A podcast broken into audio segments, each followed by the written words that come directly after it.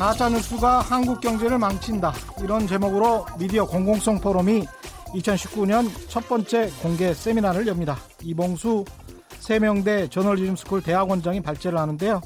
이봉수 교수의 발제문을 어제 미리 받아봤습니다. 눈에 번쩍 띄는 이야기들이 많았습니다. 그 중에서 몇 가지만 먼저 소개해드리면 한국 경제 위기는 의사소통의 위기 또는 민주주의의 위기다라고 진단한 것.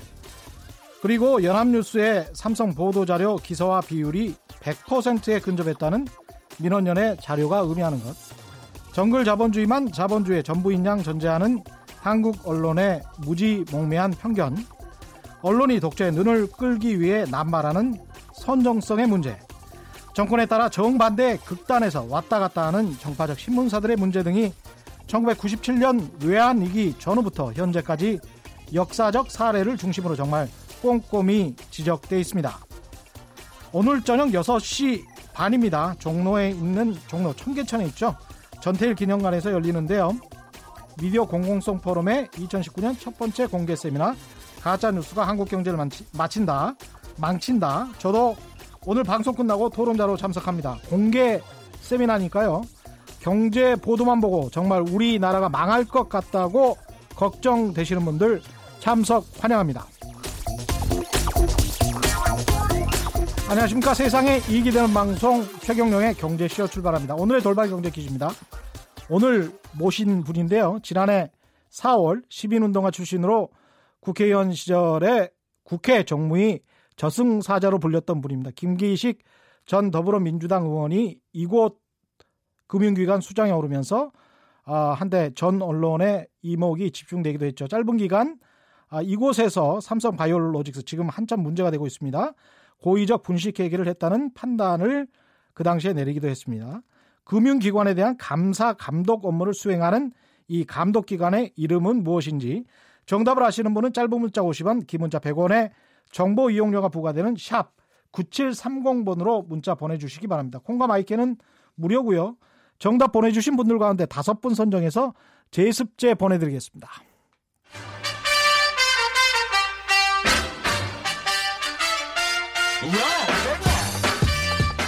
최경영이 원하는 건 오직 정의. 경제 정의를 향해 여러 걸음 깊이 들어갑니다. 최경영의 경제 쇼. 네, 지난 금요일 김상조 청와대 정책실장 이호승 경제수석이 임명됐습니다. 문재인 정부 3기 경제팀이라고 언론이 이야기하고 있는데요. 김상조 실장이 이런 말씀하셨죠. 문재인 정부의 경제정책 일관성과 유연성을 조화시키겠다. 이게 잘 조화가 될지 모르겠습니다. 이와 관련해서 가장 잘 말씀해 주실 분이라고 생각합니다. 더불어민주당 전 국회의원이시고 금융감독원장을 역임했던 김기식 더 미래연구소 정책위원장 모셨습니다. 안녕하십니까? 예, 안녕하세요. 예.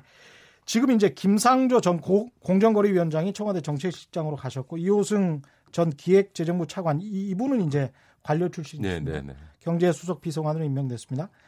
이게 경제 지표가 안 좋아서 일부 언론은 그렇게 이야기하고 있습니다. 네. 문책성이다. 청와대는 그게 아니다. 이렇게 이야기하고 있는데 이 부분 먼저 짚고 넘어가죠. 어떻게 생각하십니까? 그러니까 대통령께서 아마 어, 지금을 국정 운영, 특히 경제 정책 운영에 있어서 지금까지 좀 관리 모드에서 뭔가 네. 좀 정책 추진, 국정 운영의 추진력을 높이는 방향으로 어, 가겠다라고 하는 걸 이번 인사에서 의지를 드러냈다 이렇게 저는 보여지고요. 아, 또 한편에서는 어.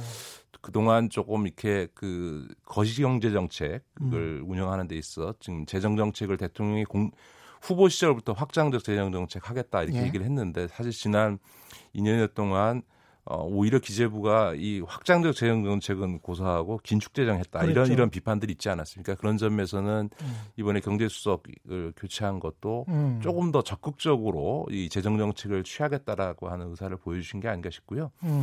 사실은 대통령이 작년부터 계속 답답함을 오셔 하셨어요. 예. 그러니까 뭐냐면 뭐 예를 들면 소주성, 어, 예. 소득주 성장 예. 옳은 거 나도 아는데 예. 현실에서 제기되는 문제가 있으면 좀 음. 바로바로 좀 보완 조치 좀 하지 음. 왜 자꾸 옳고 그르냐 갖고 논쟁만 하고 있냐. 그렇죠. 예를 들면 내각이든 청와대든 어. 또 한편에서는 한쪽에서 뭐 혁신성장 혁신성장 얘기하는데 네. 아 좋은데 말만 하지 말고 좀 구체적인 거 그렇죠. 혁신성 어떻게 하겠다는 건지 구체적인 어. 정책이나 프로그램이든 사업을 갖고 와봐라 이런 이제 음. 주문을 음. 대통령께서 사실은 지난 여름부터 계속 하셨던 거거든요. 근데 이제 그런 것들이 음. 여전히 대통령의 어떤 눈높이 음. 기대에 비춰서 조금 음. 부족하지 않았나 이런 것들에 대한 어떤 대통령의 답답함이 이번 음. 인사에서도 조금 반영된 것이 아닌가 싶습니다. 일부 언론의 극단적인 보도 때문에 그렇기도 합니다만은 한편에서 이런 그 교수분들이 특히 이런 지적을 하시는 게 있어요. 그냥 혁신 성장 관련해서도 산업 네. 정책이 좀 부족한 거 아닌가. 예, 예, 예. 왜냐하면 그 전에는 뭐 뭐 그 뭐였죠? 뭐 그린 경제 이야기하면서 네네. 녹색 혁명 이명박 정부 음, 때 이야기를 했었고 박근혜 정부 때는 창조 경제 이야기했는데 다 산업 정책이었단 말이죠. 네네. 근데 이번 정부 같은 경우는 문재인 정부에는 산업 정책이 잘 보이지 않는다는 측면도 있는 것 같습니다. 그렇지는 않습니다. 예. 사실은 네. 대통령께서 대통령이 되시기 전에 후보 예. 시절에 어, 저하고 이 그 공약 관련돼서 얘기할 때도 저도 아. 어, 앞으로 경제정책의 핵심은 산업정책이고 예. 오히려 너무 모피아들이 경제정책을 주도하는 부분이 좀 문제다. 음. 그래서 산업 정책을 중심으로 가야 되고 특히 우리나라는 제조업이 강한 나라기 때문에 그렇죠. 제조업 산업을 중심으로 경제정책을 운영하는 게 필요하다는 얘기를 했고 대통령께서도 전적으로 공감하셨고 그래서 어. 지난 2년 동안 끊임없이 최근에도 대통령이 제조업 강국 예. 어, 비전을 얘기하시지 않았습니까? 예. 제조업 예. 르네상스니 그래서 예. 계속 사실은 2017년부터 사, 산업 정책과 관련해서는 음. 계속 그 새로운 산업 육성 문제도 얘기했고 음. 또 박근혜 이명박 정권 기간 동안에 그 지연됐던 네. 이런 조선 산업의 구조조정과 같이 네. 묵은 숙제들도 적극적으로 해결하려고 하시고 했는데 문제는 음. 대통령이 그렇게 계속 제조업 산업을 중심으로 한 산업 정책 중요성을 강조하고 음. 행사에도 많이 가시고 하는데 국민이 체감하는 성과를 왜못 그렇죠. 만들어내냐. 그러니까 정책이 없다기보다는 음. 구체적인 성과를 못 만들어내는 것에 대한 그렇죠. 저는 어, 답답함이 있는 것이 아닌가 싶습니다. 근데 2년 만에 뭐 완전히 뭐가 바뀐다 이렇게 볼 수는 없겠지만 구체적으로 네네. 어떤 부분에서 어떤 성과가 나와야 되는 시기는 왔다라고 생각을 합니다. 왜냐하면 민심이 한정없이 기다릴 수는 없는 거거든요. 그렇습니다. 네, 예, 네, 네. 그런 측면에서 저는 이제 그 김상조 청와대 정책실장이 일관성 문재인 정부의 일관성이라고 하면 소득 주도 성장을 네. 의미할 텐데 일관성과 유연성의 조화를 이루겠다라고 하는데 그게 첫 번째 질문. 그게 네. 가능할까? 네네네. 네, 네. 조화를 이루는 게. 네네. 그리고 두 번째 질문 구체적으로 어떻게 가능한가? 이게 의문이거든요. 사실은 이제 공약을 처음 만들 때부터요. 예. 김상조 어, 지금 정책실장도 당시 예. 교수 시절에 참여를 하면서 소득주 성장을 포함한 어, 문재인 정부의 정책 성 기조를 유지하면서 보완할 수 있다라고 얘기하는 이유가 원래 음. 사실 좀 지금 왜곡이 돼버렸는데 경제 정책에 있어서 세 가지를 얘기했거든요. 소득주 성장, 공정 성장, 네. 그다음에 혁신 성장 이 세 가지의 그랬죠. 조화 네. 균형을 얘기했는데 네. 지난 2년 동안 지나치게 소득주 성장 그 소득주 성장 중에서도 최저임금 문제만 너무 부각돼 버렸던 것이지 사실은 원래 대통령이 음. 정책을 처음 구상할 때부터 이 소득주 성장과 공정 성장과 혁신 성장의 조화를 얘기를 했었거든요. 이 세 가지 톱니바퀴처럼 맞습니다. 이게 같이 예. 돌아가야 된다. 근데 예. 이제 이 소, 득주 성장의 최저임금 부분만 확장적으로 음. 그 너무 논란이 커져버리고 예. 다른 부분에 있어서 구체적인 성과가 안 나오다 보니까 이 소득주 성장에만 함몰돼서 다른 경제 정책이 안 보인다 이런 비판을 받게 된 거거든요. 그렇죠. 그런 점에서는 아마 김상조 실장도 음. 어, 그걸 충분히 공감했고 또 한편에서 김상조 실장 자체가 공정거래위원장으로서 소득주 성장의 또 다른 측면인 어떤 공정 경제를 음. 위한 업무를 해왔고 또 그 과정에서 산업 어, 일선에 있는 기업 관계자를 많이 만났기 때문에 네. 아마 저는 그 본인이 얘기했던 것처럼 음. 정책의 일관성과 함께 좀 보완 대책들에 대해서 저는 과감하게 도입할 겁니다. 하면 김상조 어, 실장은 제가 20몇 뭐년 동안 예. 알아왔습니다만 예. 어떤 변화를 모색하는 데 있어서 이렇게 주저함이 별로 없는 사람이기 음. 때문에 저는 아마 어, 상당한 정도의 변화도 가능할 거라고 좀 보이지 않을까 싶습니다. 보완 대책에 대해서 과감하게 도입할 것이다 이런 말씀을 하셨는데 보, 구체적으로 어떤 보완 대책이 있을까요? 글쎄요, 이제 그거야 이제 제가 예. 말씀드릴 수 있는 건 아니고 예. 김상조 어, 실장이 예. 결정을 해야 될 텐데 이제 다만 아 제가 조금 김상조 실장에도 좀 고언을 드린다면 예. 지금은 이미 정권이 한 2년 지나지 않았습니까? 그렇죠. 그러니까 지금 다시 어떤 종합적 진단, 종합적 처방을 하기에는 시간적으로 아이, 너무 그럼요. 늦어 있기 예. 때문에 선택과 집중을 하는 게 굉장히 중요할 음. 것 같고요. 또 김상조 실장의 스타일이 굉장히 좀 꼼꼼한 것까지 다 챙기는 스타일이기 때문에 네. 선택과 집중을 하지 않으면 본인이 너무 많은 일에 함몰돼서 음.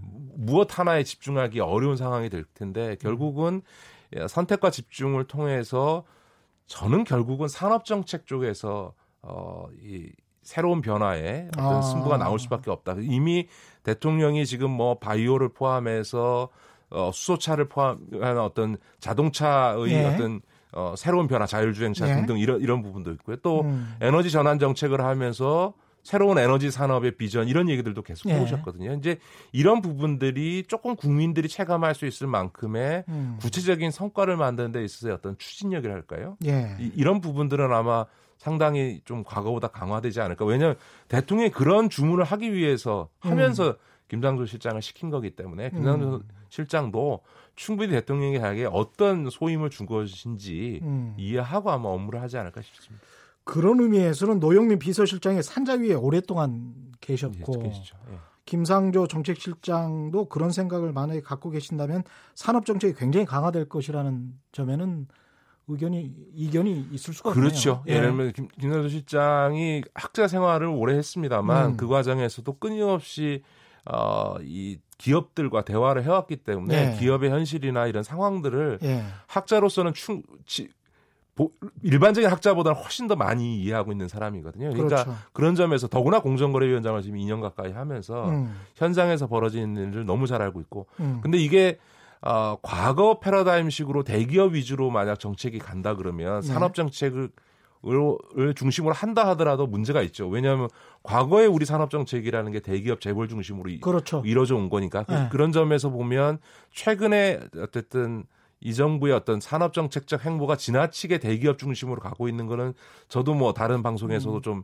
우려하는 비판을 했고 음. 어 잘못하면 또 다시 재벌에 의존하는 어, 음. 형태로 갈 수 있다. 왜냐하면 네. 단기 성과를 내려면 아무래도 당장 그렇죠. 히- 경제의 비중을 많이 차- 갖고 있는 재벌의 협조에 좀 매달리게 되는 경향이 있는데 저는 음. 그래서는 안 된다고 생각하고 김상조 실장도 어, 빨리 성과를 내고 체감하게 하는 건 중요한데 그렇다고 해서 음. 우리 경제 정책이 산업 정책이 다시 재벌 중심으로 가서는 안 된다고 생각하는데 음. 어, 그걸 한편에 경계하시고 그러나 또 한편에서 보면 김상조 위원장 스, 실장 스스로가 공정거래위를 하면서 예.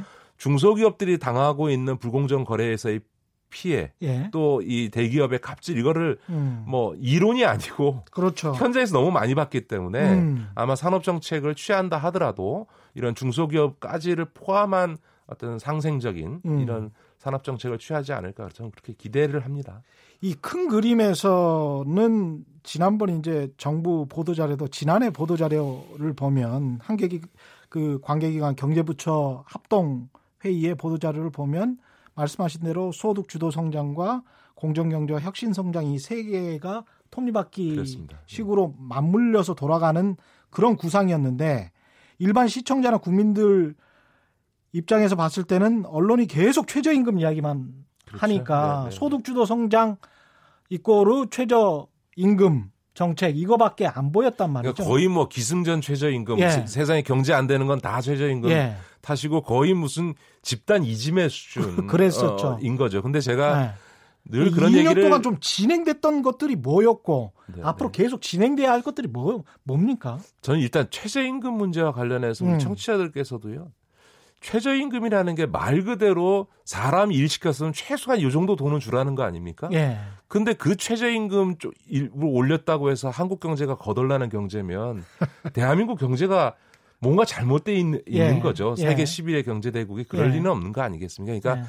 최저임금 인상이 갖는 의도하지 않는 부작용은 당연히 음. 보완을 해야 되겠죠. 우리 자, 어려우신 자영업자들에 대해서도 좀 더 적극적인 지원 정책도 필요하고 의도하지 않게 중소기업에 있어 우리나라 임금 구조 때문에 음. 좀 인- 인건비가 올라가는 구조에 대해서도 보완 대책을 세워야 되는 건 맞지만 경제의 모든 어려움이 다 최저임금 때문이다라고 얘기하는 거는 사실도 아니고 너무 정치적인 어, 그렇죠. 프레임이다 저는 이렇게 어, 보여지고요. 예. 그러나 어쨌든 현실에서 저는 아, 정부 당국 정책 당국을 하는 사람들에게 늘 하고 싶은 이야기가 그 문제가 제기됐을 때 옳고 그르냐 문제를 갖고 대응하면 안 되는 거죠. 음. 아무리 예를 들어 소득주 성장 정책이라고 하는 게 총론적으로 보면 옳아. 객관적으로 옳다고 하더라도 선하다라고 현실에서 생각하더라도. 문제가 발생하면 음. 그리고 그걸 통해서 고통을 호소하는 국민들이 있으면 음. 아 저희가 다 충분히 챙기지 못해서 죄송합니다. 그것까지 챙겨서 보완하겠습니다라고 하는 태도를 갖는 게 저는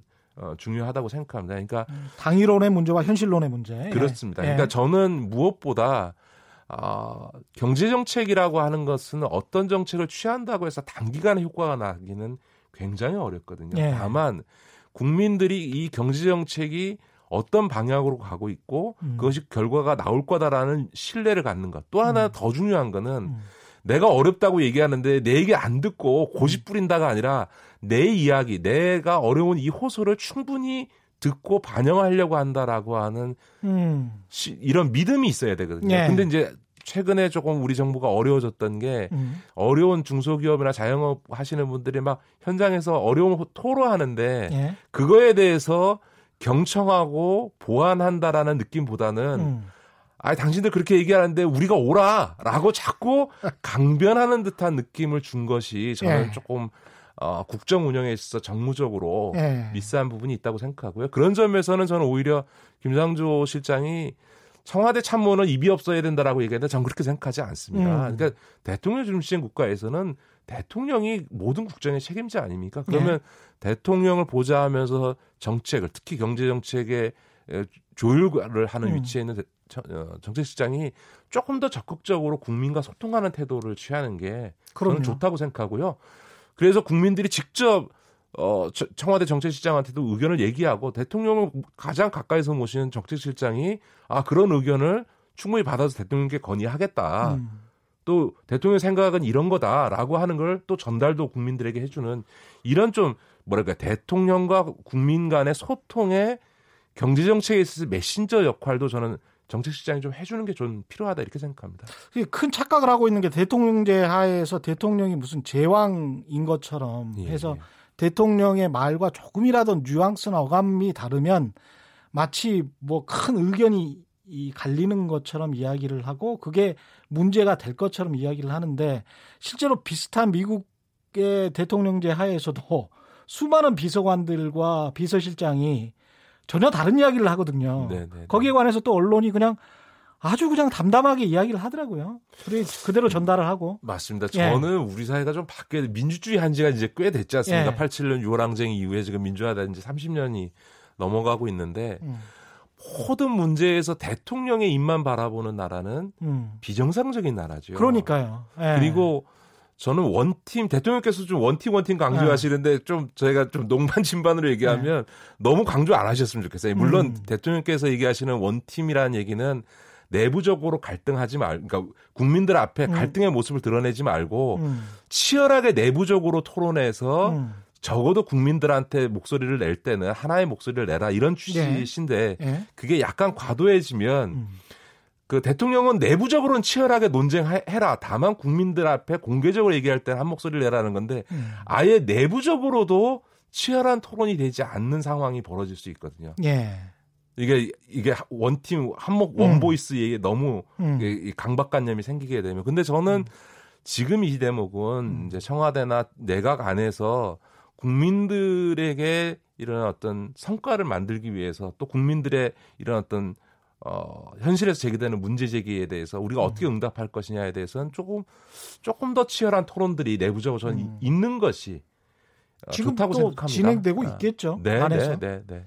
근데 그 아까 다시 한번 제가 질문을 드리면 보안 대책이 과감하게 도입될 것이다. 김상조 정책실장에 의해서 그런 말씀하셨는데 이제 김수현 전 정책실장이 의 거치가 지금 주목이 되고 있습니다. 네네네. 네, 네. 국토부 장관으로 갈 수도 있지 않을까 아니면 세종대 교수로 돌아간다 두, 두 가지 이야기가 있는데 김수현 장관, 김수현 전 정책실장이 어디로 가느냐에 따라서 또는 앞으로 문재인 정부의 부동산 정책이 변화할 수 있는 건가요?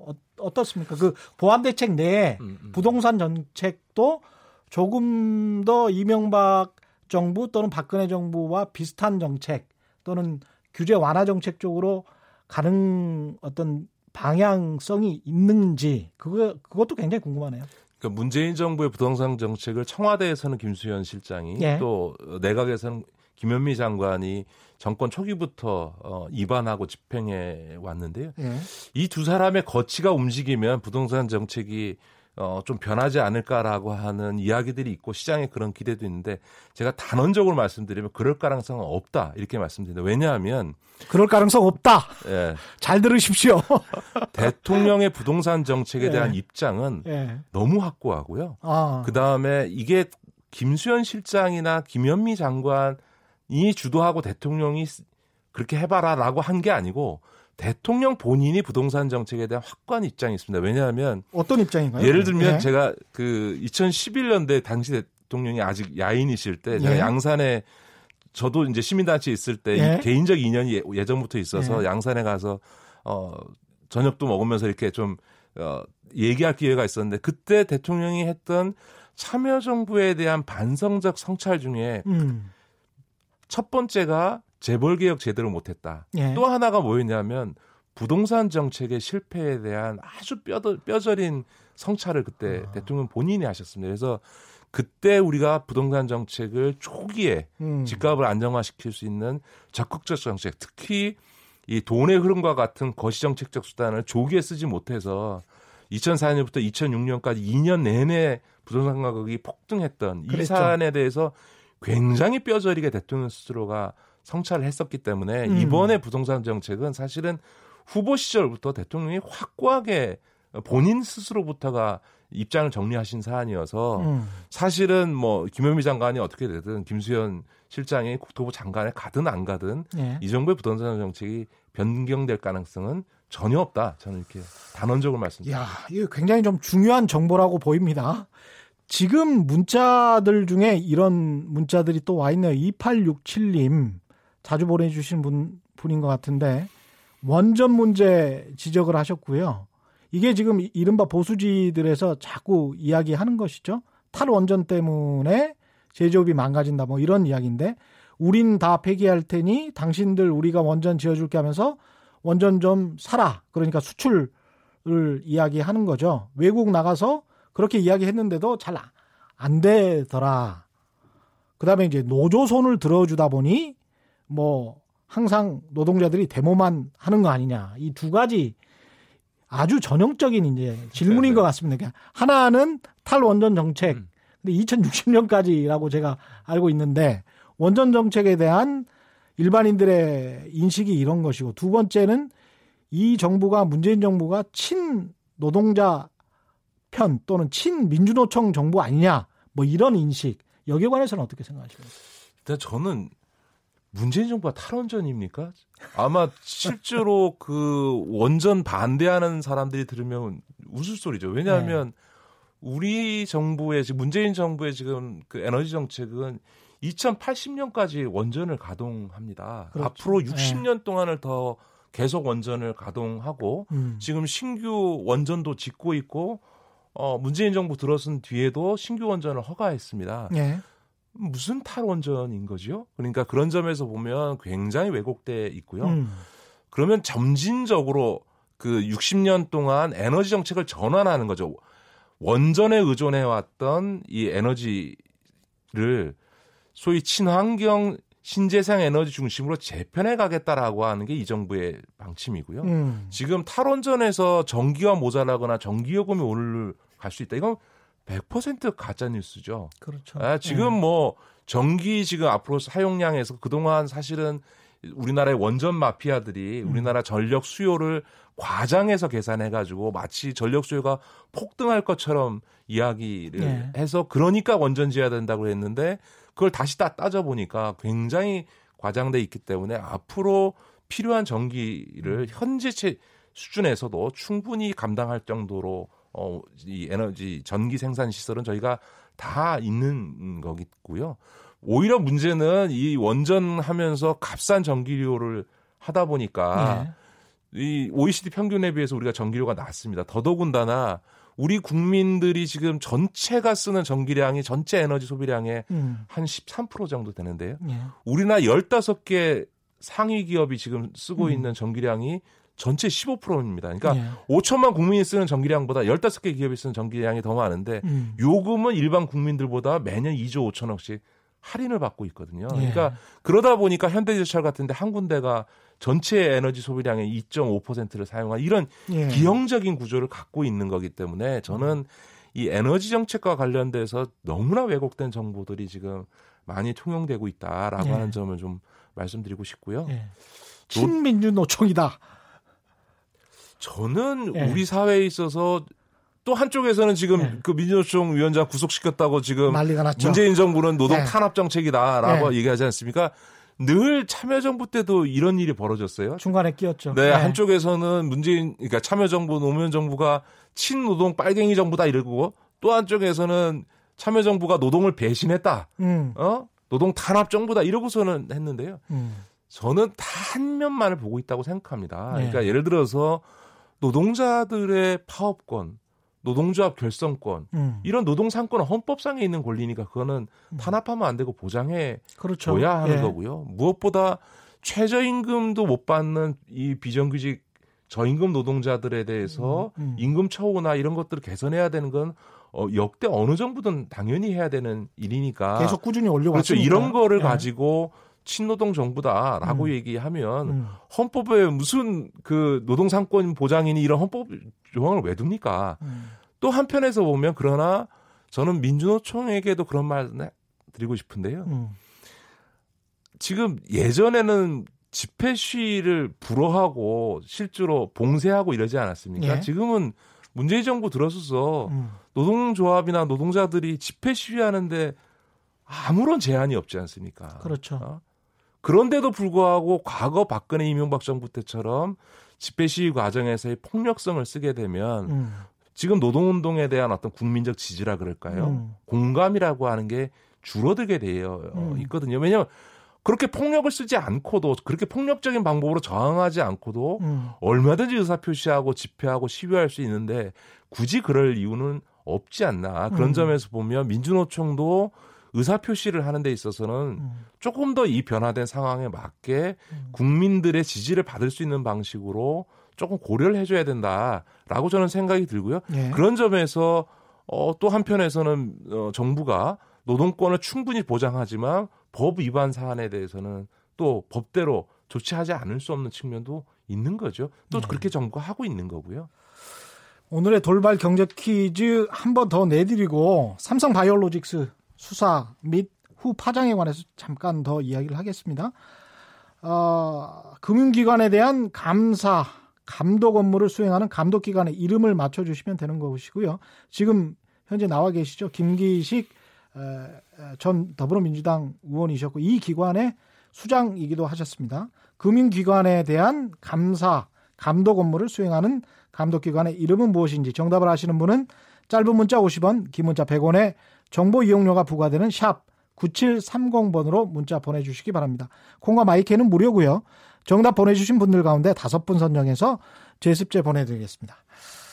금융감독원장의 재임하는 동안이었습니다. 금감원이 삼성바이오로직스의 고위 분식 회계, 감- 삼성바이오로직스가 고위 분식 회계를 한 것 같다라고 판단을 해서 이게 지금 지금까지 오게 된 겁니다. 이렇게 한것 같다가 아니라 네. 분식회계다라고 했다. 아주 분명하게 예. 결론을 내린 거죠. 예.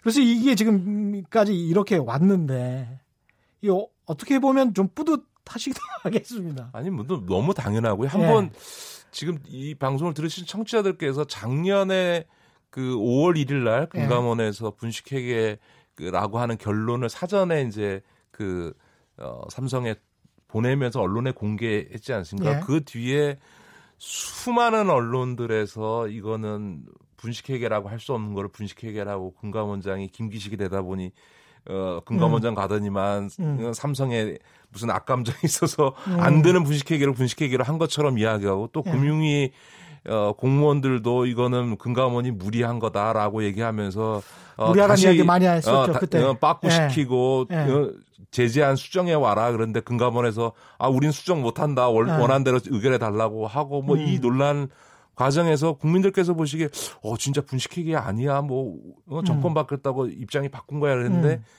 지금은 누구도 어, 삼성 바이오로지스가 분식회계 했다라고 하는 거에 대해서 음. 아니다라고 하는 얘기는 아무도 못하지 예, 않습니까? 갑이 못하죠 지금. 네, 지금 뭐 예. 일부 경제지나 보수 언론에서 그렇게 어 전화 음. 뭐 금감원에 대해서 비판했던 사람들도 분식회계 아니다라는 얘기 이제 못하지 않습니까? 예. 뭐 분식회계 여부는 너무 명확한 예. 거고요. 다만 이제 오히려 이 분식회계가 어, 이재용 부회장의 경영권 승계 목적으로 그렇죠. 이루어진 건데 예. 그아 경영 이루어진 거라고 보시는 겁니까? 그렇죠. 그 그거는 목적으로. 솔직히 말씀드리면 예. 어, 그 2011년대 삼성 바이오로직스가 만들어지고 난 뒤에 예. 어, 사실 이제 이건희 회장이 쓰러지시고 나서 예. 이재용 부회장의 어, 경영권 승계 문제가 이제 현안이 되었을 음. 때 사실 이런 기업 지배 구조 문제를 쭉 다뤄왔던 사람들 입장에서는 예. 참여연대를 삼- 비롯한 예, 예. 삼성에서 어, 이재용 씨가 취할 수 있는 시나리오가 ABC 한 세 가지 시나리오가 있고 그거에 따라서 아. 몇 가지 이제 예. 방법들이 있는데 그때도 이런 방법은 쓰면 안 된다고 제가 얘기를 한 적이 있고요. 아 시나리오 있긴 있었어요 이 방법이. 아 당연히 있는 거죠. 그러니까 아. 근데 그거를 한 거거든요.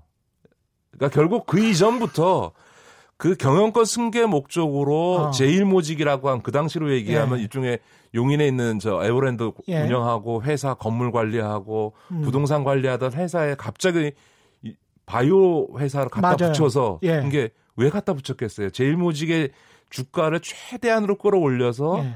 삼성전자 지분을 갖고 있는 삼성물산과 합병할 때 합병 비율을 유리하게 하기 위해서 그렇죠. 갖다 붙인 거거든요. 바이오 기업은 보통 퍼 저 주가 수익 비율이 굉장히 높습니다. 근데 예. 이제 그렇게 하면서부터 사실은 삼성 바이오로직스를 이재용 씨의 경영권 승계 목적으로 쓰려고 어. 거기다 갖다 붙이고 음. 그 뒤로 어 이제 이 분식회계가 쭉 이루어진 거니까 어 이건 뭐 명백히 그 이재용 씨의 경영권 승계 목적으로 이루어진 두 번의 에, 회계 사기가 발생한 거라고 보는 거죠. 그리고 아마 음. 검찰이 이미 저희 금감원보다 더 많은 지금 압수수색을 통해서 예. 법적 권한을 통해서 자료를 확보해서 분식회계 여부는 이미 어, 논란이 되지 않는 수준까지 저는 수사가 갔다고 보고요. 다만 그것이 누구의 주도하에서 이루어졌냐, 그러니까 과거 미전실 주도하에서 이루어진 걸 입증하는 건데 예. 그 단계도 넘어가고 있지 않는가. 당시에 이제 그 당시에 그거는 미전실의 이제 전략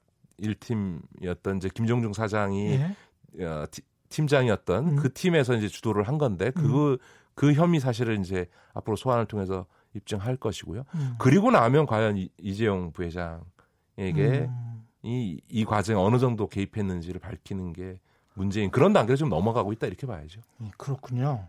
이게 만약에 삼성 바이오로직스의 회계 사기- 사기가 입증이 되고 그리고 그게 이재용 씨 승계 문제 때문에 그런 것이다라고 법적으로 확정적으로 된다면 이게 삼성에는 어떤 파장을 미칠까요? 글쎄요, 이제 수사 결과를 조금 더 지켜봐야 됩니다. 아직 음. 수사에서 이제 승계 목적의 분식회계를 확장하는 것 이외에 여러 가지 좀 남은 것들이 있습니다. 예. 예를 들면 당시 합병 비율에서 이 이런 회계 분식을 통해서 조작됐다라고 하는 부분들을 모를 리 없었던 삼성물산의 경영자들이 음. 삼성물산의 손해를 알면서도 그 불리한 합병 비율을 동의해 준 거기 때문에 삼성물산의 당시 최치훈 사장을 포함한 경영자들의 배임 문제가 그러네요. 일단 음. 심각하게 제기될 수밖에 없고요. 음.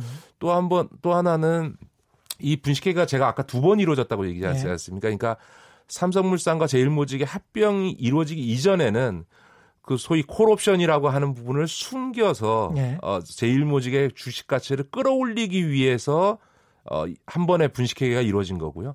합병이 이루어진 다음에는 음. 이 삼성물산에 갖고 갖게 된이 예. 바이오로직스의 가치를 최대한으로 키워서 그 지분을 나중에 팔아서 음. 삼성생명이 갖고 있는 전자 지분을 가져오려고 하니 아. 바이오로직스를 이제 상장시켜야 되는 거예요. 예. 근데 도저히 상장시킬 수가 없어요. 예. 그러니까 오로지 삼성만을 위한 음. 상장 규정 을 특혜로 개정해서 예. 바이오로직스를 상장시켜 줍니다. 적자 기업이라도 가능하다. 네, 하는 예. 형태로 예. 지금 그렇게 해가지고 예. 2016, 그러니까 15년에 특혜 상장이 예. 이 이루어지게 되는 거거든요. 예. 그럼 그 특혜 상장 과정이라고 하는 게 단순히 정책적인 것이었겠느냐? 음. 그게 아니고 삼성의 로비, 부적절한 로비의 음. 결과가 아니겠느냐라고 예. 하는 것들이 끊임없이 의혹으로 제기되는데 이거 역시도 예. 어, 아마 이제 어, 검찰이 들여다보지 않을까 예. 싶고요. 이렇게 되면 지금 이제 대법원의 계류 중인 국정노단 사건에서 쟁점이 음. 이재용 씨의 경영권 승계 현안이 있었냐? 음. 그 현안과 관련해서 묵시적이든 직접적이든 청탁이 있었느냐라고 하는 게 굉장히 중요한 쟁점인데요. 음. 현안이 있었으면 이번 분식회계 사건 과정에서 수사 과정에서 확인이 된 거고 예. 거기에 묵시적이든 직접적이든 청탁이 있었느냐라는 문제까지가 함께 들여다볼 거기 때문에 이 수사 자체로도 일파만파로 이렇게 음. 어, 갈수 있는 부분이 좀 남아 있다 이런 말씀을 좀 드리고요. 음. 그렇네요. 그럼에도 불구 그러니까 어쨌든 이런 과정을 다 거쳐서 분식회계 확정되면 어 분식회계라고 하는 거는 자본주의 사회에서는 굉장히 중요한 범죄입니다. 예를 그렇죠. 들어서 미국의 월드컴이라고 하는 회사가 분식회계를 했을 때그 음. 경영자가 무려 25년형을 받았습니다. 예. 나이 65세인데도 불구하고 아이고. 그러니까 한마디로 얘기하면 징역 네. 안에서 생을 네. 마감하라고 할 정도로 예. 엄한 제재를 하는 음. 범죄거든요. 우리나라도 사실은 비슷합니다. 그러니까 음. 대우조선 해양이 4조 5천억 지금 분식회계 한 고재호 사장이 음. 징역 9년이 지금 확정됐거든요. 아 대법원 확정 판결 네, 받았군요. 확정을 그게. 받았죠. 예. 그러니까 그런 점에서 보면 지금 이 삼성 바이오로직스의 지금 분식회계 규모도 대우조선 해양보다 작지 않기 때문에 이것이 확장되어졌을 때 음. 어, 법적 책임은 물론 행위에 따라서 음. 어, 여러 가지 이제 양형이야 여러 가지 예. 점들이 고려가 되겠습니다만 어떻게 보면 국정농단 사건에 있어서 양형보다 훨씬 더 심각한 삼성으로서는 그러네요. 또 이재용 씨로서는 심각한 상황에 어, 직면할 수 있겠지요. 이게 과거의 에버랜드 전환사채처럼 아랫사람이 한 것이다라고 퉁치고 넘어가고 그때 누구였습니까? 어, 그저 이건희 회장은 1심에서 이제 유죄가 나왔는데 2심에서는 또 무죄가 나왔었잖아요. 에버랜드 전환사채 같은 경우. 그리고 물- 이제 그 밑에 이제 허 사장님이랑 그 몇 분들이 그 죄를 뒤집어 썼었던 사건으로 기억을 하는데 이렇게 고재호 사장처럼 대우조선 해양처럼 9년씩 뭐 징역살이를 해야 되는 상황이면 뒤집어 쓸 수도 없- 없을 것 같습니다. 이런 상황이면. 지금 이제 네. 이게 과거의 삼성이 아니다라고 하는 게요. 이번 수사를 보시면 음. 어, 옛날에는 소위 삼성의 관계자들이 검찰 불려가도 입에 자크를 물어 그렇잖아요. 예. 그런데 요즘은 구속되면 지금 다 불고 있습니다. 음. 더군다나 저희 금감원 단계에서도요.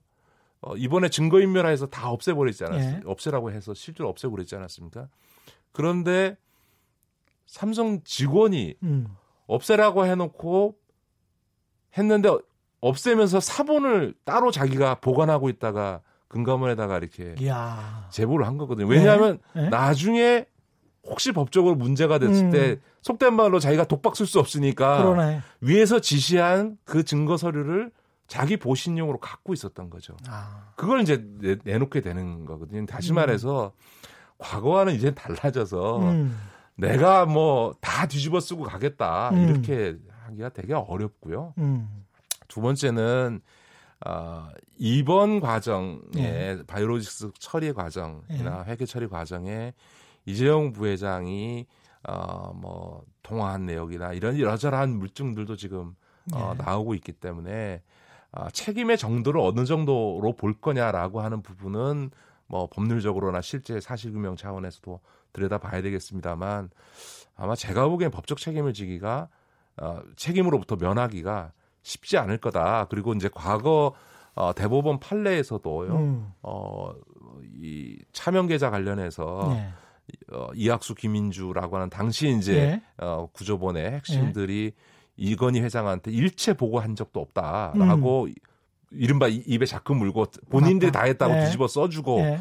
어떤 물증도 나온 바가 없음에도 불구하고 당시 대법원이 음. 아니 본인 재산과 관련된 거를 지금 하는데 어떻게 네. 그걸 몰랐을 수 있냐라고 유죄를 확정한 적이 있거든요. 예. 근데 이번 분식회계 건도 이재용 부회장의 경영권 승계라고 하는 어떻게 보면 이재용 부회장에게는 가장 중요한 문제를 처리하는데 지극히 개인적인 문제죠. 에, 에, 그렇죠. 기업의 이익과는 무관한 예. 이건데 그걸 몰랐다고 할 수 있느냐라고 어. 하는 점에서는 과거 대법원 판례나 이번 어. 수사 과정에서 나온 어떤 물증들로 보면 음. 뭐 삼성이나 어, 삼성의 이제 의뢰를 받은 로펌에선 음. 최대한으로 방어를 하겠습니다만 음. 아마 검찰의 창이 더 세지 않을까 저는 그렇게 보는데요. 네. 이야, 재밌습니다. 그 재벌 개혁 관련해 가지고요. 국회가 오늘 뭐 정상화됐다고 하니까 국회에서 현재 이제 그 2011년인가요? 아까 말씀하셨다시피 이제 문재인 대통령이 야인 시절에 재벌 개혁과 부동산 개혁에 관해서는 강한 의지를 표명하셨다고 말씀하셨잖아요. 그러면 국회에서 현재 계류된 재벌 개혁 관련 법안 중에 중요한 것들이 뭐가 있을까요? 지금 뭐 상법 개정안이나 개정안? 또 예. 공정거래법 개정안 이게 여러 음. 가지 걸려 있는데 예. 청취자께는 국민께는 죄송합니다만 예. 제가 보기에는 20대 국회에서 통과될 가능성이 없습니다. 왜냐하면 부동산 정책은 법에 의하지 아니하고도 예. 대통령의 의지를 가지고 정책적인 수단, 저 행정부의 수단을 갖고도 충분히 부동산 정책을 취할 수 있는 부분들이 있거든요. 네. 더군다나 제일 중요한 부동산 정책에서 가장 중요한 거시 정책, 경제 정책 관련해서는 금리라든가 혹은 그렇죠. 이, 이, 이 대출 문제에 있어 규제 이런 거는 법 개정하지 않고도 충분히 할 수 있기 때문에 그런데 이 상법이나 공정거래법은 음. 국회에서 통과시켜 주지 않으면 대통령 아니라 대통령 할아버지도 방법이 없는 거거든요. 그런데. 예. 이 상법 공정거래법에 대해서는 지금 뭐 어, 한국당이 요지부동. 뭐 철옹성을 쌓고 절대로 안 해준다라고 하고 있고 음. 지금 뭐 황교안 대표나 음. 나경원 대표는 음. 하여간에 뭐 어, 협상을 통해서 뭘 이, 조정안을 만들 의사가 전혀 없는 사람이기 때문에 예. 아, 죄송하게도 아마 그 법안은 20대 국회에서 통과될 가능성은 힘들다. 네, 내, 내년에 총선 때 지나서 어. 지금의 의석 구조가 변화되지 않는 한 아마 음. 거의 불가능하지 않을까 저는 그렇게 좀 비관적으로 봅니다. 그 정부의 관료 마지막으로 그 좀 짚어보고 싶은데 5월 10일이었습니다. 당정청 을지로 민생 현안 회의에서 김수현 당시 청와대 정책실장하고 이인영 더불어민주당 원내대표가 그 마이크가 꺼진 줄 모르고 이런저런 이야기를 하면서 어, 이인영 원내대표가 김수현 정책실장에게 정부가 안 움직이는 것은 제가 어떻게 다 하겠다라고 말하자 김수현 실장은 진짜 저도 집권 2주년이 아니고 마치 4주년 같아서라고 답했고 이어 이인영 대표는 김현미 국토부 장관이 그 한 달 없는 사이에 자기들끼리 이상한 짓을 많이 해서 이렇게 이야기를 했단 말이죠. 네, 네. 전형적인 관료들의 사보타지, 네, 네. 예, 개혁 정책에 대한 저항 이런 게 지금 정부 내에서 일어나고 있는 거 아니냐라는 우려도 있습니다만 어떻게 생각하십니까? 예, 저는 우, 려 정도가 아니고 현실적인 문제라고 생각합니다. 예. 특히 이 기재부의 문제는 저는 아, 대한민국이 기재부 관료공화국인가라는 생각을 문재인 정부를 들어서 음. 서도 제가 하게 됩니다. 그러니까 음. 솔직히는 저희가 대선 때 이미 음. 그 어, 정권 교체가 거의 선거 과정에서 이미 예상이 되지 않았습니까? 예. 그러다 보니까 공직 사회에서의 정보도 들어오는데요. 이미 그때 어, 기재부에서는 앞으로 몇 년 동안 한 해 20조 넘는 초과 세수가 들어올 거다라는 얘기를 했습니다. 음. 그런데도 불구하고 정권이 바뀌었는데 계속 그거를 더 세금 수입이 많이 들어올 거라는 걸 뻔히 알매도 불구하고 그거를 예산 편성할 때 반영하지 않고 3년 내내 20조가 넘는 초과세를 계속 발생시켰거든요. 예. 그 얘기는 뭐냐면 이 그 예를 들어 명목상으로는 예산을 한 해 한 10% 올린 것 같지만 음. 계속 이거를 초과세수를 들어오는 부분들을 예상하면서도 세수에 반영하지 않다 보니까 전년도 예산 대비 해서는 많이 오른 것 같지만 실제 수익 대비해서는 별로 안 오른 거예요. 그러네요. 그러다 보니까 예. 일부 이제 재정학자들에서 또 국회 예산정책처에서조차 사실상 긴축재정했다라고 음. 한 거죠. 그러니까 대통령이 후보 시절부터 혹은 대통령 된 다음에 계속 확장적 재정정책 음. 하라는데 기재부에서는 계속 그거를 대통령의 얘기에 대해서조차도 그거를 사보타지하면서 어, 긴축재정 같이 재정 운영했던 것이고요. 음. 올해도 그걸 잘 확인합니다. 예를 음. 들어서 40% 이게 재정 건전성 논란이 있을 때도요. 예. 사실은 기준 연도만 변경되면 사실은 우리 재, 재무 건전성이 굉장히 음. 좋은데도 불구하고 예. 이거에 대해서 기재부가 사실은 알면서도 그걸 숨기면서 재정 건전성 논란을 오늘 회피한 여기, 거죠. 여기까지 하셔야 되겠습니다. 지금까지 김기식 전 금융감독원장과